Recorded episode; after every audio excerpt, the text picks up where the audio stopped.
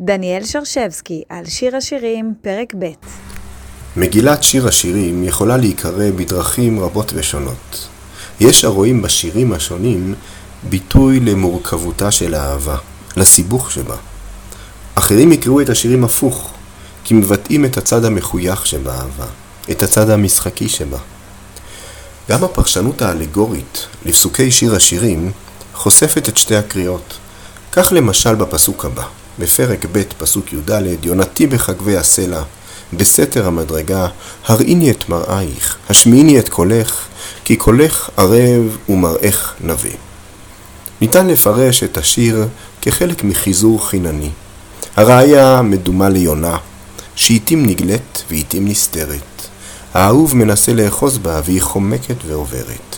וכך הוא מקפץ על הסלעים, קורא בשמה, והיא מדלגת, מצחקקת ומהתלת בו. אך אל דאגה, תכף היא תוותר ותיפול לזרועותיו. אחד הדוברים במדרש בשיר השירים רבה מציע את הקריאה הבאה: תנא דבי רבי ישמעאל בשעה שיצאו ישראל ממצרים, למה היו דומין? ליונה שברחה מפני הנץ ונכנסה לנקיק הסלע, ומצאה שם נחש מקנן.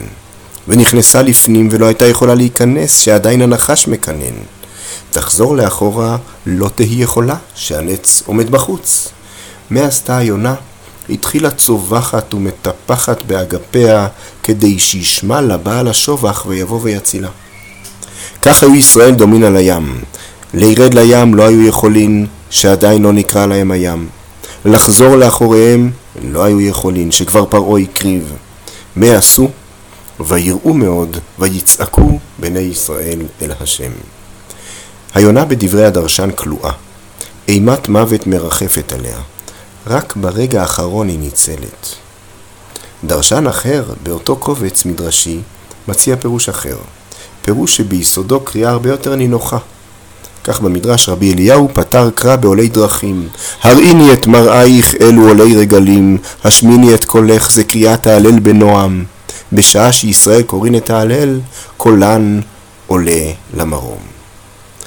כאן מופיע האל כמשתוקק לשמוע את קולם של ישראל, כמו אותו אהוב המחזר אחרי אהובתו.